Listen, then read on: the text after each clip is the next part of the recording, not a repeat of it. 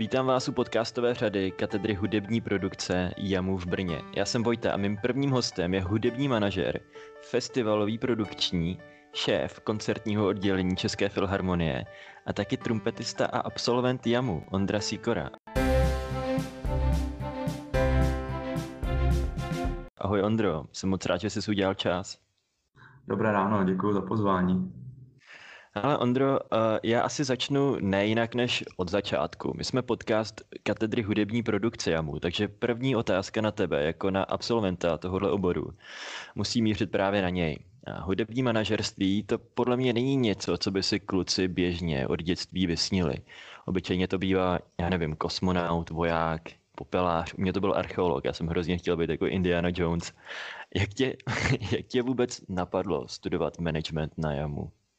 Cesta ke studiu managementu na JAMu byla v určitém ohledu tradiční, v určitém ohledu taky netradiční. Řekl bych, že, a, že jsem se tak nějak jako kolem toho 20. roku života rozhodoval, co dál dělat se svojí budoucností, protože tak si o mě řekl ten úvod, tak já už se jako příliš nepovažuji za trumpetistu. Já jsem jako kdysi se snažil být trumpetistou a právě i proto mě kroky z víceletého gymnázia po kvartě eh, vedly na Janačkovu konzervatoř v Ostravě kde jsem nicméně postupem času studia zjistil, že jak jsme na těch zuškách jako jednooký mezi slepými králem, takže těch jednookých chodí po budově konzervatoře poměrně hodně a já mezi nimi hráčským králem na trumpetu tedy rozhodně nejsem. To znamená, že jsem uh, tak nějak kolem druhého, třetího ročníku studia z, na, na střední škole, tedy na konzervatoři, začínal tušit, že uh, hráčsky jako trumpetista se zřejmě do žádného jako orchestru uh, asi nedostanu a zároveň, a to vždycky říkám jako při vší úctě ke všem, kteří se věnují učení na základních uměleckých školách, zároveň jsem věděl, že prostě jako učení na základní umělecké škole prostě do konce mého života pro mě není tou vysněnou cestou, že to zkrátka dělat nechci. I díky tomu, že jsem předtím chodil na víceleté gymnázium jako od primy do kvarty, které jsem neopouštěl z důvodu, že by mi v kvartě, tedy v deváté třídě, nějak jako nešla matika a proto bych zdrhal na konzervatoř, to ne. Prostě v tu chvíli mě to hraní bavilo, nějak nadprůměrně mi šlo a chtěl jsem konzervatoř zkrátka zkusit tak i díky tomu vlastně jako prvotnímu gymnaziálnímu vzdělání od té 6. do 9. třídy, tak já jsem konzervatoří i z těch teoretických předmětů proplouval poměrně jako snadno takže jsem, mě vždycky šlo nějakým způsobem učení, e, vždycky mě šlo systematizovat si informace, přemýšlet nad věcma. Takže když jsem pak e, v, po maturitě se nedostal na vysněnou vysokou školu, což byly práva samozřejmě, protože jsem, jak ty si chtěl být archeolog, tak já jsem chtěl být ten uh, Harmon Rap v kombinaci s Jessicou Fletcherovou, který vyřeší každý, každý kriminální případ. No nicméně čtyři roky na konzervatoři bez matiky a podobně, pak u e, zkoušek na vysoké školy úzcí a kvantitativního a analytického oddílu způsobilo to, že právě jako matika a podobné vzdělání mi potom u těch přijímacích zkoušek hodně chybělo. Takže jsem na práva se nedostal, to e, říkám zcela na rovinu a měl jsem takovou půlroční pauzu, kdy jsem vlastně jako uvažoval, co dál, co dál budu dělat ale už vlastně ve čtvrtáku, ve čtvrtáku na konzervatoři jsem pak jako zpíval, zpíval v kapele, která občas měla nějaké koncerty. Primárně já jsem za těma koncertama stál, organizoval je, organizoval nám zkoušky a říkal jsem si, že a, ta cesta zůstat s muzikou jako a, z té druhé strany barikády a mít jí celý život v životě, protože samozřejmě jako muziku miluju od, od, od dítěte, takže by nebyla špatnou variantou i pro moji další profesi. A pak jsem zjistil, že existují právě hudebně manažerské obory na, na JAMu, na HAMu, a rozhodl jsem se, že uh, JAMu může být tou cestou, jak právě mít muziku jako obživu, ale ne jako výkonný umělec.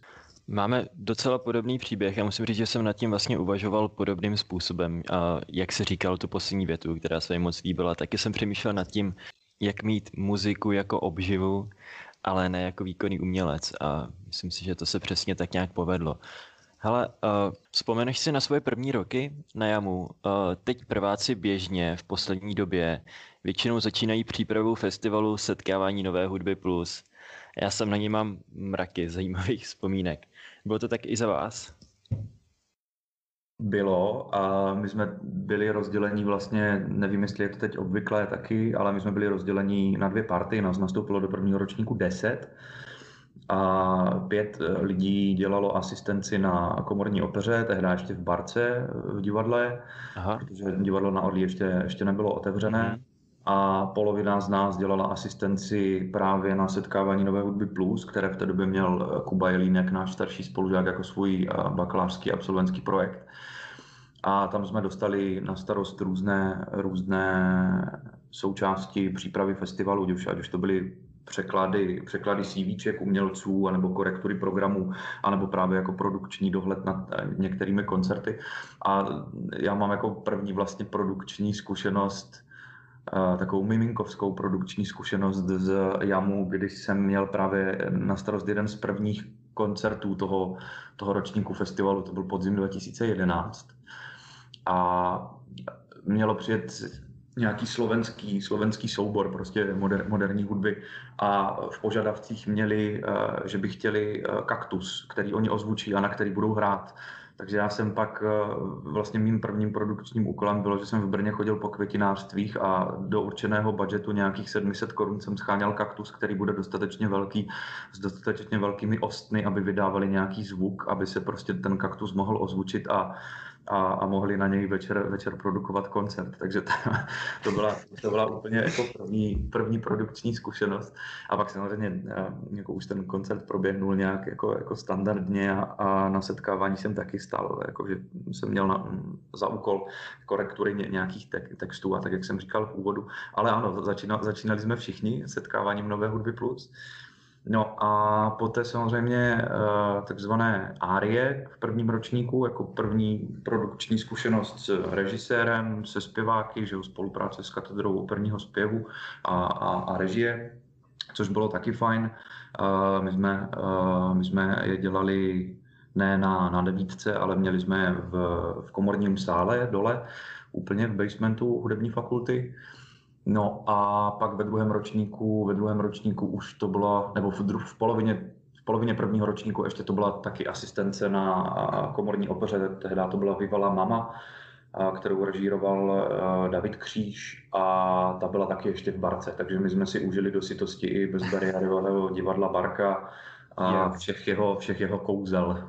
A ke komorce se určitě ještě dostanu. Já bych se chtěl jenom vrátit a zareagovat na ten uh, eh, SNHP, jak se říkal o tom kaktusu. To mě pobavilo, to je, myslím si, naprostá klasika tohohle festivalu. My jsme třeba měli duo, kde eh, jeden hrál na hoboj a druhý hrál na věšák od prádla. Ty jsi vystudovaný muzikant, takže tebe asi jako tenhle experimentální soudobí, uh, ta, tahle ten způsob muziky zas tak nepřekvapil, ale já jsem v, v životě nic podobného neviděl. Chodili jste na koncerty běžně? Tak přiznám se, že na koncerty SNH Plus jsem běžně nechodil. Eh, byl jsem, byl jsem na těch, eh, na kterých jsem měl takzvaně službu ale že by to patřilo mezi mé vyhledávané eh, večery, to rozhodně jako nezjistit, to, to nemůžu říct. Jo, tak jako. koukám, že po letech se toho moc nezměnilo. No, no, Je to chodili, jsme, chodili jsme jako podporovat, protože jsme na Jamu měli samozřejmě spoustu třeba starších spolužáků z konzervatoře nebo takhle, takže eh, kde jsem mohl jít třeba na absolventský koncert, ještě někoho navíc, koho jsem znal, tak tam jsem šel, ale jako festivalové koncerty nepatřili určitě mezi mé favority. Ondro, já jsem si tě trošku proklepl na ISU a našel jsem si, že tvůj absolventský projekt na katedře byl Shakespeare of, eh, doprovodný program k letním Shakespeareovským slavnostem v Ostravě. Vzpomeneš si, co to bylo za projekt, o co vlastně šlo? No, uh, já jsem já jsem pak nějak kolem druhého, třetího ročníku se v Ostravě začal uh, kamarádit s lidmi, kteří stáli za kulturním centrem kultur na, na, na, Černé, na Černé louce. A krom toho, že ti lidi tam vytvořili tady tohleto nezávislé kulturní centrum, tak uh, jsou to stejní lidi, nebo v prvopočátcích to byli stejní lidi, kteří stáli i právě za letními Shakespeareovskými slavnostmi. Andrej Harmečko, Petr Sikora, Sonja Friedlova. A já jsem postupem času tam začal chodit na nějaké jako produkce, koncerty, uh, jsem tam na nějakou party a s těmi lidmi jsem se se všemi skamarádil a když jsem pak hledal zaměření na absolventský projekt, tak právě Petr, Petr Sikora, což je mimochodem absolvent činohry na, na, na divadelní fakultě, tak mě, mě informoval o tady tomhletom projektu, že krom letních Shakespeareovských slavností mají také jako letní nezávislou scénu, která slouží jako doprovodný program tomu festivalu a že hledají pro ten rok 2013 eh, nějakého koordinátora, který by si celý ten projekt vzal, vzal na starosti. Takže se jednalo o, nevím, jestli to bylo týden, 8, 9 dní, možná i 10, takový mini festiválek právě eh, open air primárně před kulturním centrem Kultur, kde byla taková jako malá letní open air stage a konaly se tam různé divadelní představení, koncerty kapel, Měli jsme tam improvizační battle, měli jsme tam i takovou jako naučně vědomostní soutěž o Ostravě v kombinaci se křtem Use It mapy, protože Kultur byl iniciátorem také zapojení Ostravy do Use It mapy, což je ta mapa pro mladé cestovatele v angličtině s lokálními typy a podobně. Brno je zapojené do Use It, Use It centrály taky, takže Brno má taky svoji Use It mapu a takže jsem stál za, za tímto projektem, nevymýšlel jsem ho celý dramaturgicky, protože už jsem jako k mnohému, k mnohému přišel, řekl bych, že a zhruba nějakých 60, 70, možná 80% toho festivalu už při mém příchodu bylo dramaturgicky pokrytých a vymyšlených, ale zbytek, zbytek jsme nějak jako s tehdejším týmem dotvářeli i dramaturgicky a pak samozřejmě jsem stál organizací, harmonogramy, rozpočty, a propagací a podobně. Obrovskou výhodou toho bylo, že Kultur do toho festivalu investoval peníze, se kterými prostě počítal, že do toho festivalu investuje.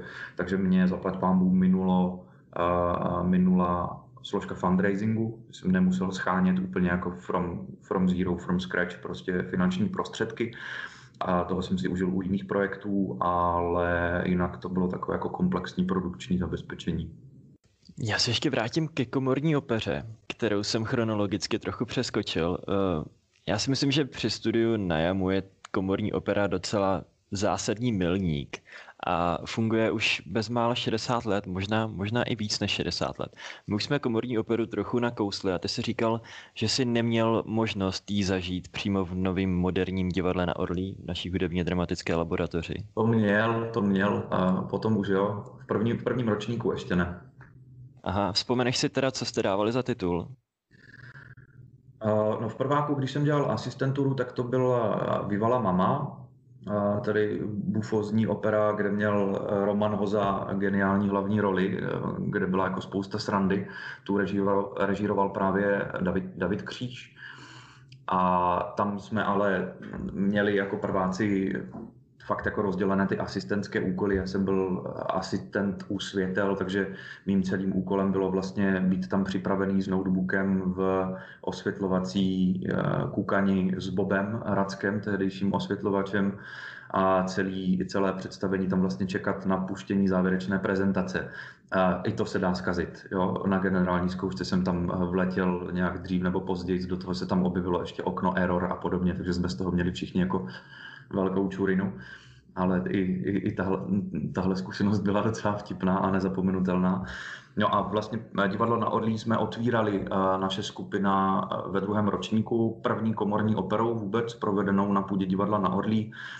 Byl to Ištván, Berg, Kráska a zvíře a Berg, Evropská turistika, dvě jednoaktovky, které v té době byly, myslím, provedeny i v rámci festivalu Janáček Brno 2012 a režijně je dělal Tomáš Pilař, což byla super zkušenost, protože Tomáše i do dnešních dnů považuji za jednoho z největších profíků na oblasti operního divadla, člověk, který má jasnou koncepci, je naprosto připravený jak po produkční, tak po té čistě umělecké stránce.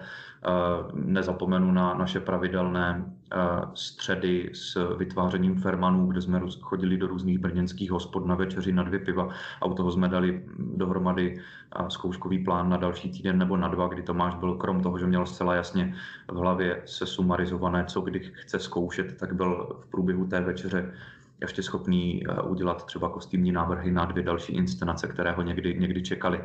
Takže uh, tu spolupráci na uh, Bergovi Ištvánovi, no, Ištvánovi Bergovi si do dneška pamatuju jako jednu z nejobohacujících vlastně v rámci, v rámci studia. A máš pravdu, že ta komorní opera bývá určitým milníkem, který toho ty lidi naučí, naučí spoustu. Samozřejmě v určitých fázích to člověka hodně jako vyždímá, když tam trávíme od rána do večera první v divadle, první a poslední opouštíme divadlo, protože samozřejmě to tak jako v tom produkčním světě bývá, ale ta zkušenost je jako nezapomenutelná a naprosto obohacující. Ty jsi říkal, že v prváku jako asistent si asistoval při osvětlování. A jaká byla vlastně tvoje funkce, ale potom ve skutečném organizačním týmu? Já jsem byl, já si vzpomínám, já jsem byl tuším kulisák, ale bylo to hlavně proto, že jsem byl hrozný, mě nikdo moc kompetencí dávat nechtěl. No pokud se budeme bavit potom už o druháku, když jsme dělali toho Ištvána Berga, tak tam jsem měl na starosti, nemýlím se, rekvizitní část a měl jsem na starosti hlavně i tu plánovací, tu fermánovou část. To znamená, že uh, jsem, nejvíc práce. Jsem dával dohromady, no, přesně tak jako ty časové dispozice jednotlivých jednotlivých zpěváků a ty takové to jako já nemůžu, učím, učím tam, zpívám tam a uprostřed toho stojí ten uh, produkční, který jako je vlastně spolužákem, ale zároveň jim musí říct, že prostě v tou určitou chvíli jsou tam jako fakt potřeby, potřeba ti zpěváci a že když jako zpívají někde na kšeftu, takže by nás to teoreticky nemělo zajímat, protože všichni si tam plníme uh, určitou svoji, uh, svoji studijní povinnost, takže to bylo dost i zapojování nějakých jako měkkých dovedností. A nějaké komunikaci právě jako být tím prostředníkem mezi, mezi tím jako režisérem, který naprosto ví, co chce a mezi tím krocením těch individuálních požadavků všech těch jako zapojených zpěváků, ať už to byli interní studenti JAMU nebo externí spolupracovníci, které jsme tam taky měli. Uh, Ondro, tvoje první velká práce byla, a já to ocituju přímo ze stránek, na někdy, někdejším festivalu socialistických zemí, dlouhá léta květnovém Janáčkově máji, v současné době známým pod jménem Mezinárodní hudební festival uh, Leoše Janáčka. Můžeš ten festival posluchačům trochu přiblížit, pokud ho někdo nezná? Děkuji za otázku, určitě můžu. Uh... Festival, uh, Mezinárodní hudební festival Leoše Janáčka, MHFLJ, nebo zkráceně Janáčkův festival, jak je dneska znám, uh, je sloučeným festivalem uh, bývalých samostatných akcí Mezinárodních hudebních festivalů Janáčkovy Hukvaldy a hlavně festivalu Janáčků v máji, který pod tímto názvem byl v Ostravě znám od roku 1976, nemýlím-li se a, navazoval na předchozí ještě festivaly z 50. let, Ostravský hudební máj, Ostravské hudební jaro a podobně. Tím pádem ta Uh, historie Ostravská festivalová je poměrně pestrá, stejně tak uh, historie festivalu na Hukvaldech, protože Janáčkovo hudební lášsko bylo vlastně, myslím, poprvé se konalo snad už někdy v 50. letech a bylo to vlastně druhý nejstarší festival klasické hudby v České republice po Pražském jaru. Uh, nicméně ten eh, život toho festivalu v 50. letech byl poměrně jepičí, ale pak eh, v 90. letech eh, zaznamenal festival Janáčkovy Hukvaldy obrovský rozmach, protože v Ostravě v té době bylo samozřejmě spoustu peněz v hutních podnicích, v těžarství a podobně, takže tam se skutečně v 50. letech se tam uvažovalo v Hukvalech, že se postaví uh, přímo Janáčkovské divadlo, podobně jako je divadlo v Bayreuthu, takže Hukvaldy budou tím místem, kde, budou, kde bude divadlo, kde se bude hrát Janáček a ukazovat se světu, jak má Janáčkovská tvorba operní, nejenom operní vypadat. A potom v 90. letech eh, tam eh, vznikla ta tradice toho festivalu, který měl primárně open air eh, opery konané v plenéru krásného hukvalského amfiteátru, který tam jako černá stavba vznikl právě jako v 50. letech. Nicméně po roce 2000 ten festival se dostával čím dál tím více do krize a v roce 2015 byl tuším pan ředitel Javůrek tehdejší ředitel Janáčkova má je osloven, aby dal uh, dohromady i dramaturgickou koncepci festivalu Janáčkovy Hukvaldy. Nicméně to už byla doba, kdy se Janáčkovým hukvaldům ekonomicky příliš nedařilo, klesaly příjmy jak od sponzorů, tak ze vstupného, tak z dotačních titulů a bylo víceméně jasné, že za nějakých jako milion dvěstě tisíc v dalším roce pravděpodobně už jen 900, v dalším roce pravděpodobně ještě méně se jako mm, festival v open air prostředí s operními tituly uskutečnit moc nedá. No, to byla doba, kdy byl ale poměrně, řekl bych, jako pevně zakořeněn v Ostravě a v Moravskoslezském kraji už festival Janáčků v máj, který, jak říkám, z toho festivalu uh, Ostravské hudební uh, jaro a Ostravský hudební maj uh, byl takto pojmenován v roce 76 s tím škaredým přívlaskem tehdejším festival socialistických zemí a po, v 90. letech už potom jako mezinárodní hudební festival. Tak řekl bych, že jako Janáčkův maj je v Ostravě poměrně etablovanou, nebo byl v Ostravě etablovanou akcí, která kolem toho roku 2010, 2012, 2013 byla uh, jednou z těch stěžejních jarních událostí a je tomu tak vlastně i nyní. No a za tou akcí také stojí pan ředitel Jaromír Javurek, absolvent taky hudební fakulty JAMu řízení orchestru, dlouholetý ostravský hudební dramaturg, manažer, organizátor, který právě přes pozici dramaturga v Janáčkově filharmonii se dostal k organizaci Janáčkova máje a ten festival řídil obrovsky dlouhou dobu. No a když už jsem potom nastoupil do týmu já, což bylo jaro 2015, k okolnostem se možná ještě dostanem, tak eh, pan ředitel už byl právě osloven také tím, aby řídil Janáčkovi Ukvaldy. No a my jsme postupem času ještě v roce 16 a 17 se konal samostatný festival Janáčků v máji a samostatný festival Janáčkovi Ukvaldy, ale řekl bych, že někdy už od roku 2000 16 po skončení obou festivalů bylo jasné, že asi jedinou možností je připravit transformaci těch obou festivalů v jednu kulturní událost. A hledal už se název, hledalo se samozřejmě, eh, trvalo to poměrně i dlouhou dobu vyjednávání, protože každý ten subjekt e, působí si i jako nezisková organizace, má svoji nějakou dozorčí radu, správní radu, takže to nebylo jenom tak, jako že lusknutím prstu zorganizujeme si prostě ze dvou festivalů jeden, ale ta vyjednávací e, doba byla poměrně, poměrně obsáhlá a té přípravné práce to vyžadovalo, vyžadovalo velké množství. A tak se ale v roce 2018 e, uskutečnil první ročník spojených festivalů, tedy první ročník festivalu Leoše Janáčka, kde v Ostravě se primárně hraje v Domě kultury města Ostravy velké symfonické koncerty, komorní koncerty, třeba na Janáčkově konzervatoři. S některými koncerty se výjíždí různě do krajských měst a Hukvaldy zač- e, zůstávají být tím jádrem pro open air produkce, ať už jsou to open air produkce operní, anebo různé, různé crossoverové a využívá se tam hlavně tedy toho plenéru a plenéru a amfiteátru v oboře Hukvaldy a také prostor hradu Hukvaldy, kde je takzvaná hradní mota, bývalá obraná věž, kde je vytvořené i jeviště a tam se taky vleze krásně nějakých 150-200 diváků na, na komornější koncerty. Ty jsi o Janáčkově máji eh, psal i diplomku, ve které si zkoumal využití marketingových nástrojů a komunikačních cest festivalu. To mi zní hodně insidersky, znamená to snad, že jsi už v době, kdy jsi studoval na festivalu, na festivalu taky pracoval. Jak se to zvládal skloubit dohromady? To byla bakalářská práce.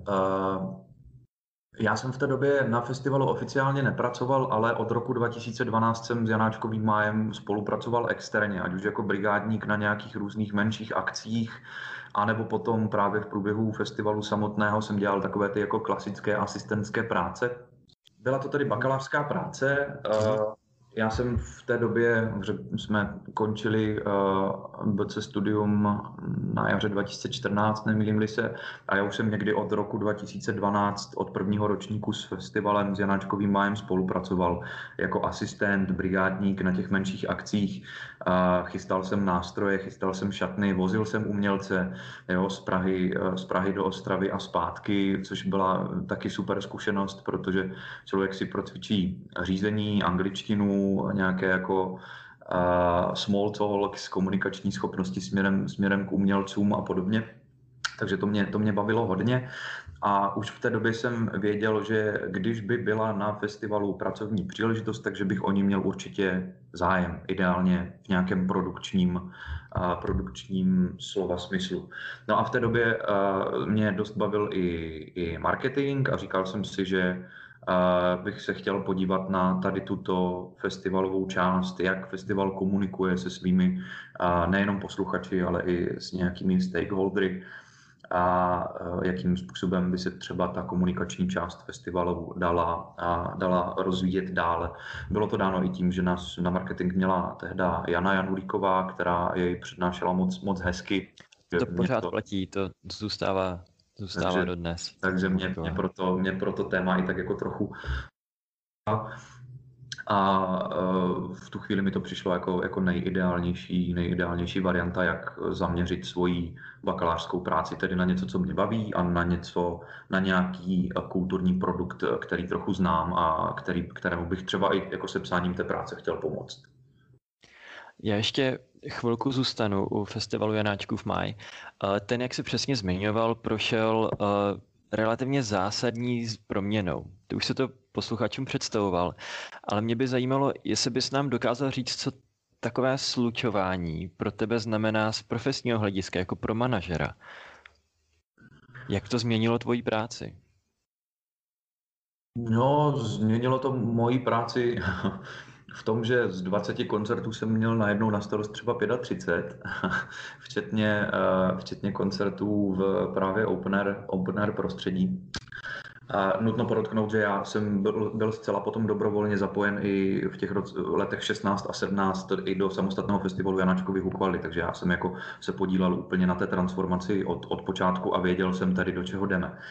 Ale eh, znamenalo to spoustu, eh, spoustu změn v oblasti nějakého jako strategického řízení vůbec celého festivalu a také, také vlastní práce, protože a, to skutečně nebyl krok, který, který bychom se rozhodli udělat jen tak, jen tak na blind, takzvaně, ale byl to krok, který jsme velmi intenzivně diskutovali, zejména s správní radou festivalu Janáčků v máji a také se správní radou Janáčkovi v Ukvaldy, a hlavně s vedením té správní rady s předsedkyní, s paní Lévovou, Alenou, která je takovým jako hukvalským nadšencem, je tam ředitelkou základní školy a samozřejmě, když šáhneš na něco, co v té obci funguje víc než 20 let, a má to v názvu ten název té obce přímo, jako Janáčkovi Hukvaldy, že jo. A ty teď z toho chceš udělat nějaký jako bezejmený Janáčkův festival v úvozovkách, kde ten název té obce z toho prostě zmizí, toho Janáčkova rodiště tak samozřejmě to chtělo spoustu, spoustu schůzek, taktických vyjednávání, eh, i třeba s vedením obce Hukvaldy eh, a, a podobně. Takže a řekl bych, že toto změnilo náš pohled na věc eh, řekl bych, hlavně v té oblasti diplomatické, protože eh, Janáčkův maj v té době byl, byl už jako zajetou značkou s nějakým zajetým financováním, zaplať pambu i z města Ostravy, i třeba z Ministerstva kultury a teď jsme eh, museli fakt jako rok a půl nebo dva všem vysvětlovat, proč to děláme a co nám to přinese. A jestli vůbec vlastně eh, to dává smysl všem těm zainteresovaným stranám, které třeba do toho nového produktu mají dávat peníze. A jestli vůbec nás tady tato transformace v jeden festival festival umožní nám eh, čerpat nadále prostředky z Ministerstva kultury a třeba ve větší míře, protože to byla, eh, to byla doba, kdy začal vznikat eh, jednotný jednotný program na podporu festivalu klasické hudby, který má nějaká svoje vlastní kritéria. Třeba, že ten festival má vykazovat pětiletou historii. Jo, a my jsme už potom jako bylo i potřeba na ministerstvu ověřit, když my teď jako vlastně zrušíme Janáčku v máji, zrušíme Janáčkový kvalitu a vytvoříme tady tenhle ten jednotný produkt, budete nám uznávat tu pětiletou historii, když se vlastně bude jednat o první pilotní ročník toho spojeného festivalu. Takže uh, tam těch uh, různých proměných, které bylo potřeba, na které bylo potřeba dát pozor, bylo opravdu mnoho. A já věřím, že se nám to, že se nám to povedlo a věřím, že ten festival bude, bude v kraji uh, pokračovat a, a růst v obou dvou směrech, tedy jak v Ostravě, tak, tak v těch Hukvaldech, jako v těch dvou jádrech, kde se ty koncerty mají konat. Nutno podotknout, že festival pořád pokračuje a funguje i po tom, co ty si změnil působiště. Ty jsi totiž teď relativně nově vedoucím koncertního oddělení České filharmonie. A já vím, že tohle je po práci na velkém prestižním mezinárodním festivalu trošku cheesy otázka, ale stejně se musím zeptat, je tohle pro tebe tak trochu splnění kariérního snu? Nevím, jestli splnění kariérního snu, ale je to, já to beru jako kariérní posun to rozhodně, protože, a, protože prostě jako není v České republice a, jako víc, než kam se dostat, je prostě Česká filharmonie, Pražské jaro, potažmo Dvořákova Praha. Jo, to jsou nejvidit, nejviditelnější, nejviditelnější kulturní akce a organizátoři v České republice. Já jsem obrovsky vděčný, že ta příležitost tady e, dostat se do České filharmonie filharmonie byla. Ne, že bych jako vždycky toužil potom pracovat v České filharmonii, to, to určitě ne, ale uh, zase nebudu zastírat, že mě to někdy nenapadlo, že bych si tu práci právě pro ty prestižní pražské instituce rád zkusil, ať už Pražské jaro, anebo pro Českou filharmonii. A schoda náhod tomu chtěla, že právě v České filharmonii byla ta příležitost, byl vypsaný konkurs a já jsem po pěti letech působení v Ostravě na festivalu cítil drobné nutkání uskutečnit nějakou, nějakou změnu a proto jsem se do toho konkurzu taky, taky přihlásil. Přijde mi jako docela smůla, že si do České nastoupil zrovna v době, kdy se začala nad světem snášet ta hrozba pandemie. A vlastně koronavirus a umění obecně je teď hodně smutný a palčivý téma, ale stejně se na to nemůžu nezeptat. Jak moc se tvoje práce s tím už vlastně téměř ročním lockdownem změnila?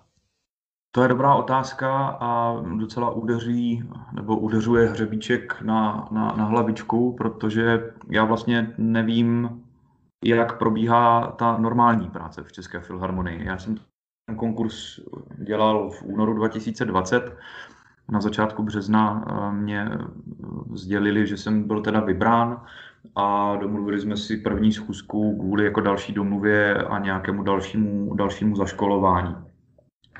No a já jsem přijal do Prahy a myslím, že to bylo 10. března a za dva dny potom byl vyhlášený lockdown a všechno se vlastně jako zavřelo totálně. To znamená, že já jsem se zaučoval v době, kdy už klasické abonentní koncerty byly, byly zrušené, kdy probíhaly jenom jarní benefice toho cyklu Pomáháme s Českou filharmonií, potom jednou Pomáháme s Pražským jarem a Českou filharmonií a nastoupil jsem na plný úvazek od prvního sedmí, kdy přes léto jsme měli všichni pocit, jako že se znova nadechneme k tomu uh, normálnímu životu. A v relativně normálním režimu jsme stihli odehrát ještě uh, Dvořákovu Prahu, která i díky všem těm omezením vůči zahraničním souborům se změnila jako trochu ve festival České filharmonie, protože orchestr tam hrál čtyři koncerty a komorní orchestr České filharmonie jeden, takže loni jsme si Dvořákovi Prahy užili, užili do sytosti, ale už v té době byla vlastně znova omezená nějaká kapacita maximálně na tisíc lidí, 500-500 uh, eh, přízemí balkon. A poté jsme kvůli velkému počtu nakažených eh, v Pražském filharmonickém sboru eh, museli měnit i dramaturgii závěrečného koncertu, takže já jsem vlastně jako nezažil standardní uh, režim v České filharmonii. Na jednu stranu je to smutné, protože jsem ten orchestr neslyšel toliko hrát, jako bych asi rád. Jo, ať jsem byl třeba na všech koncertech našich právě na Dvořákově Praze, nebo co šlo, tak se snažím, tak jsem se snažil navštívit a snažím se navštívit i, i teď. Nicméně uh, jsem si zatím neužil takový ten uh, standardní, standardní provoz, kdy se prostě jde z abonentního projektu do abonentního projektu a jenom se tady točí ti dirigenti a, a umělci.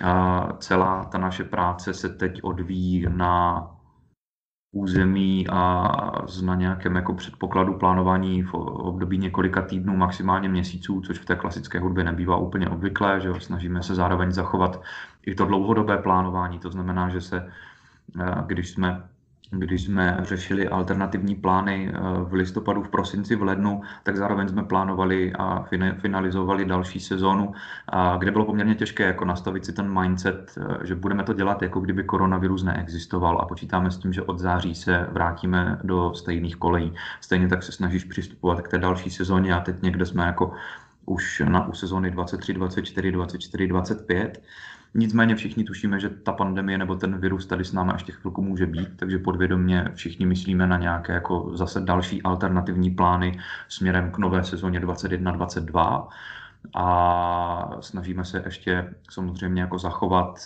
ten umělecký provoz orchestru do konce sezony 2021, tedy do června 2021, což jako je smutné, protože ta sezona měla být jubilejní, je to 125.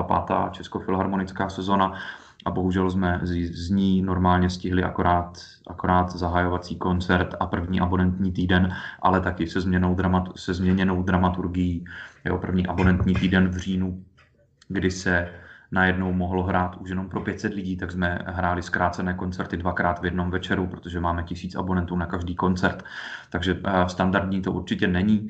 Naučila, naučila nás tahle ta situace jako obrovským způsobem asi alternativně plánovat, jo, jako mít víru v to, že ten tým uh, na té administrativní chodbě je schopen reagovat na nenadále okolnosti a vymyslet vždycky alternativní plány tak, aby ten orchestr hrál Nicméně je to i třeba teď jako na úkor právě toho dlouhodobého plánování, že normálně bych asi měl mnohem více práce odvedené směrem k dalším sezónám a to teď tak jako se snažíme dohánět všichni po večerech, protože prostě denní pracovní náplň nám zabere hodně operativa spojená prostě s limitem vůči umělcům k příjezdům, limitům k umělcům vůči odjezdům, testování, karanténní opatření, jo, náhradníci prostě v orchestru, aby když někdo bude pozitivní, tak aby jsme měli připravené hráče, kteří pozitivní nebudou.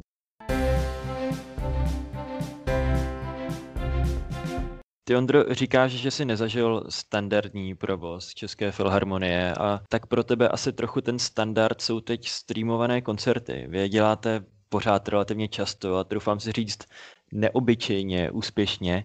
Mohl by si mi říct, jak obecně vlastně teď po roce lockdownu vnímáš streamované koncerty? Je to pořád ještě zajímavý? Jak, jak to, že vám to furt ještě funguje? Funguje nám to díky tomu, že ad jedna nebo jako primárně bych řekl, že orchestr chce hrát, což je dobrá zpráva, že ti hudebníci nechtějí jenom sedět doma na platech takzvaně, ale ta touha eh, chodit do Rudolfina a produkovat tady fakt jako umění je, je citelná v, tom, v těch členech orchestru. Funguje nám to taky díky uh, spolupráci s českou televizí, která je stále ochotná naše koncerty zařazovat do vysílání ČT Art. Funguje nám to taky díky tomu, že Česká filharmonie má to štěstí, že má v Rudolfinu unikátní technologické vybavení na úrovni uh, digitální koncertní síně Berlínské filharmonie, technologicky minimálně lidsky stále trošku zaostáváme, tím myslím do, co do počtu zaměstnanců, kteří se eh, o ty filmové technologie starají, nikoliv co do jejich kvality. Ale máme tady také lidi, kteří jsou svým povoláním filmaři a na ty je zase navázaný, eh, navázaných mnoho dalších externích spolupracovníků, kteří za těmi eh, televizními přenosy, přenosy stojí. Bez té podpory vlastní tady toho studia Rudolfinum, které skutečně tady jako máme 4K kamery a máme jich myslím 9 nebo 10, takže to vybavení je tady skutečně jako špičkové. A stejně tak jako bez podpory České televize, která nám stále dává ten prostor ve svém vysílání, by to množství těch streamovaných koncertů nebylo možné udržet v takovéto, v takovéto míře. No a osobně jsem rád, že ty streamované koncerty můžeme dělat, je to určitě jako dobrá aktivita, v době, kdy eh, poslední koncert pro publikum jsme odehráli, myslím, 8. října. A i ze vzkazu, co nám chodí třeba od našich abonentů, je uh, citelná ta touha se jako vrátit do těch koncertních síní, jo? ta jejich posluchačská touha na ty koncerty zase chodit a ty streamované koncerty nebo na, na obrazovkách České televize jsou prostě jako jedinou možnou cestou, jak my ten zážitek jim teďka můžeme zprostředkovat.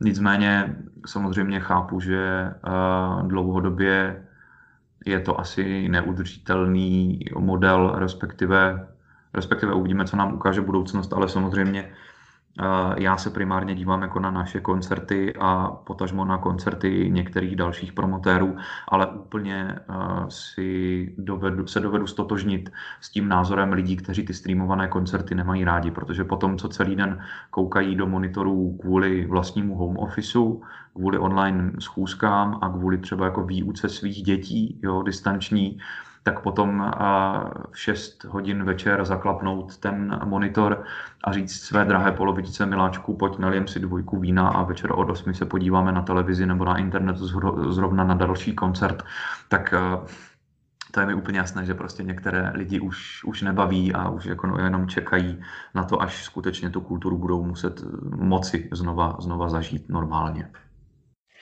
Vy jste zrovna minulý týden streamovali Beethovenovu Eroiku, u které jste dělali veřejnou sbírku na pomoc zdravotníkům. Jak se tenhle koncert povedl a co všechno za ním bylo potřeba z tvojí pozice zařídit? No, tenhle koncert si zaplať pámbu povedl, ale uh, předcházely tomu velké, velké komplikace, protože my jsme první koncert série Jarní hvězdy České filharmonie uskutečnili 9.3 kde jsme testovali orchestr eh, před projektem, pak v rámci jeho průběhu a pak ještě v den konání koncertu, protože eh, po koncertu se mělo konat ještě audio nahrávání nebo dodělání audio nahrávky tady pohádky Léta Sukovi, která byla na programu. A první dvě testování dopadla dobře, druhé a to třetí testování, bohužel to jsme tam měli jeden pozitivní, uh, pozitivní případ a bohužel to stanovisko hygieny krajské hygienické stanice tady v Praze bylo poměrně striktní, tedy bez ohledu na rozestupy, bez ohledu na chránění nebo nechránění se respirátory, vyhodnotila Pražská hygienická stanice, že protože ti lidé spolu byli na pódiu poměrně jako delší časový úsek, takže prostě všichni jsou rizikovým kontaktem a všechny ty, kteří byli 9.3. na pódiu, nám poslala do karantény. Takže my jsme vlastně na 14 dní měli hráčskou sestavu z 9.3. v karanténě až do tedy 23. až do tedy 23. kdy by mohli jako karanténu opustit a začít třeba zkoušet. No ale my jsme původně na tenhle koncert měli naplánovaný i jiný program a měli jsme naplánované i velké množství zkoušek, ale po této zkušenosti jsme se rozhodli, že projekty, které pravděpodobně asi do konce sezóny uskutečníme, tak uskutečníme jenom na ploše tří dnů, tedy že otestujeme orchestr před tím projektem samotným, poté budou dva dny zkoušek a jeden den generálky a koncertu. A proto jsme tomu museli uspůsobit také dramaturgický, dramaturgický program, aby jsme, protože v původním programu měla být, nemýlím se, Rachmaninova symfonie číslo 2, kterou orchestr delší dobu nehrál a má poměrně velké nástrojové obsazení, tak právě i z toho důvodu jsme tam měli větší počet zkoušek a ten projekt měl být na období nějakých třeba 6 dnů i s, před, s předzkouškou v pátek, před tím koncertním týdnem.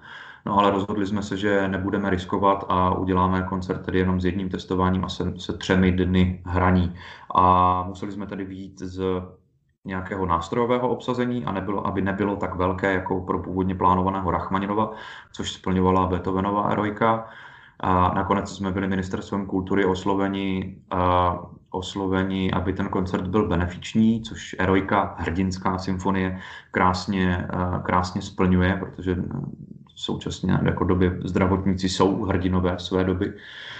A stejně tak jsme taky museli se zeptat taky pana šéf dirigenta, co má, co má, co má nastudováno vůbec, co si dovede představit, že by s orchestrem, s orchestrem uvedl, protože to není samozřejmě tak jako automatické, že bychom mu řekli, zahrajeme toto a pan šéf dirigent Bičkov by řekl ano, on má taky své vlastní umělecké představy, ideje, plány, má taky svůj vlastní harmonogram, kdy eh, nedriguje jenom Českou filharmonii jako svůj domácký orchestr, ale hostuje různě možně po světě, takže ten eh, časový harmonogram toho, kdy kterou skladbu bude nastudovávat a kdy se čemu bude věnovat, má taky do detailu promyšlený a, tím pádem Eroika nám z toho vyeskalovala jako, jako vlastně pohodný titul ze všech těchto úhlů pohledu. No ale když jsme se dozvěděli tedy, že máme orchestr v karanténě toho 10.3., tak to byly asi nejnáročnější pracovní dny, které jsme tady zažili za posledního půl roku, protože jsme se museli bavit s jednotlivými nástrojovými skupinami, s uměleckou radou, jestli vůbec jsme schopni dát do 25.3. nějaký orchestr dohromady, protože spoustu hudebníků, které jsme měli na pódiu toho 9.3., tak patřili ke stěžejním. Byli to první hráči třeba dechových nástrojů, bicích nástrojů a e, tedy museli jsme se s každou nástrojovou skupinou pobavit, jestli tento program tedy s Bruchovým houslovým koncertem a Beethovenovou erojkou je vhodný, jestli jsme schopni jej hráčsky obsadit a v kvalitě České filharmonie jej tedy naskoušet a streamovaně odehrát. Ondro, já ti děkuju. Mě napadá vlastně na závěr taková otázka. Eh, ty nejsi totiž jediný, kdo eh, z JAMu v České filharmonii pracuje. Třeba moje spolužačka z ročníku skvělá kamarádka, taková JAMu maminka, to jsem musel říct, mě neodpustila. Eliška Wolfová s tebou taky pracuje a mám dojem, že přímo na oddělení. Jaký to je potkávat vlastně kamarády na takovýchhle postech? Je to tak, Eliška je uh, mojí přímou spolupracovnicí a stane se ještě mnohem více přímou spolupracovnicí, protože z důvodu odchodu kolegyně Alexandry Milevové na mateřskou dovolenou se Eliška stane takovou jako pravou rukou pana šéf dirigenta, takže budeme dokonce sdílet i jednu kancelář teďka od, od, od jara a od nové sezóny. A jsem rád, že se tady uh, s dalšími uh, absolventy nebo bývalými studenty JAMu můžu, můžu potkávat. Konec konců Eliška není jediná, eh, i pozici vedoucího oddělení koncertů a projektů v Praze přede mnou eh, měla na starosti eh, Anna Moravcová, která je taky absolventkou, sice jenom bakalářského oboru, potom přišla do Prahy na HAMu, ale je to také absolventka JAMu. Oddělení zájezdů vede Alžběta Lupíčková, dneska Vilímcová, což je další absolventka JAMu, takže jsem rád, že tady se brněnská enkláva rozrůstá a jenom doufám, že zanecháváme prostě dobrý, dobrý pracovní dojem a, a věří, věřím, že tomu tak je. A já jsem se s Eliškou teda neznal, dokud nastoupila, nastoupila než nastoupila do České filharmonie, ale musím říct, že na ní jde stopa vzdělání jamu a veškeré zkušenosti nabrané při komorních operách a v divadle na Orlí vidět a, a, a myslím si, že a je to jenom důkazem toho, že ta škola asi chrlí kvalitní absolventy, kteří jsou potom jako dobře uplatnitelní v tom oboru. Elišku, za mě určitě pozdravuj. Ondro, já ti moc děkuji za rozhovor. Já už tě nebudu dál zdržovat v tvém určitě nabitém programu ve svojí, ve svojí práci. Bylo skvělé si s tebou takhle promluvit a doufám, že jednou, až to třeba bude možný, tak se sejdeme i tváří tvář v Rudolfínu nad nějakou skleničkou. Něčeho dobrýho.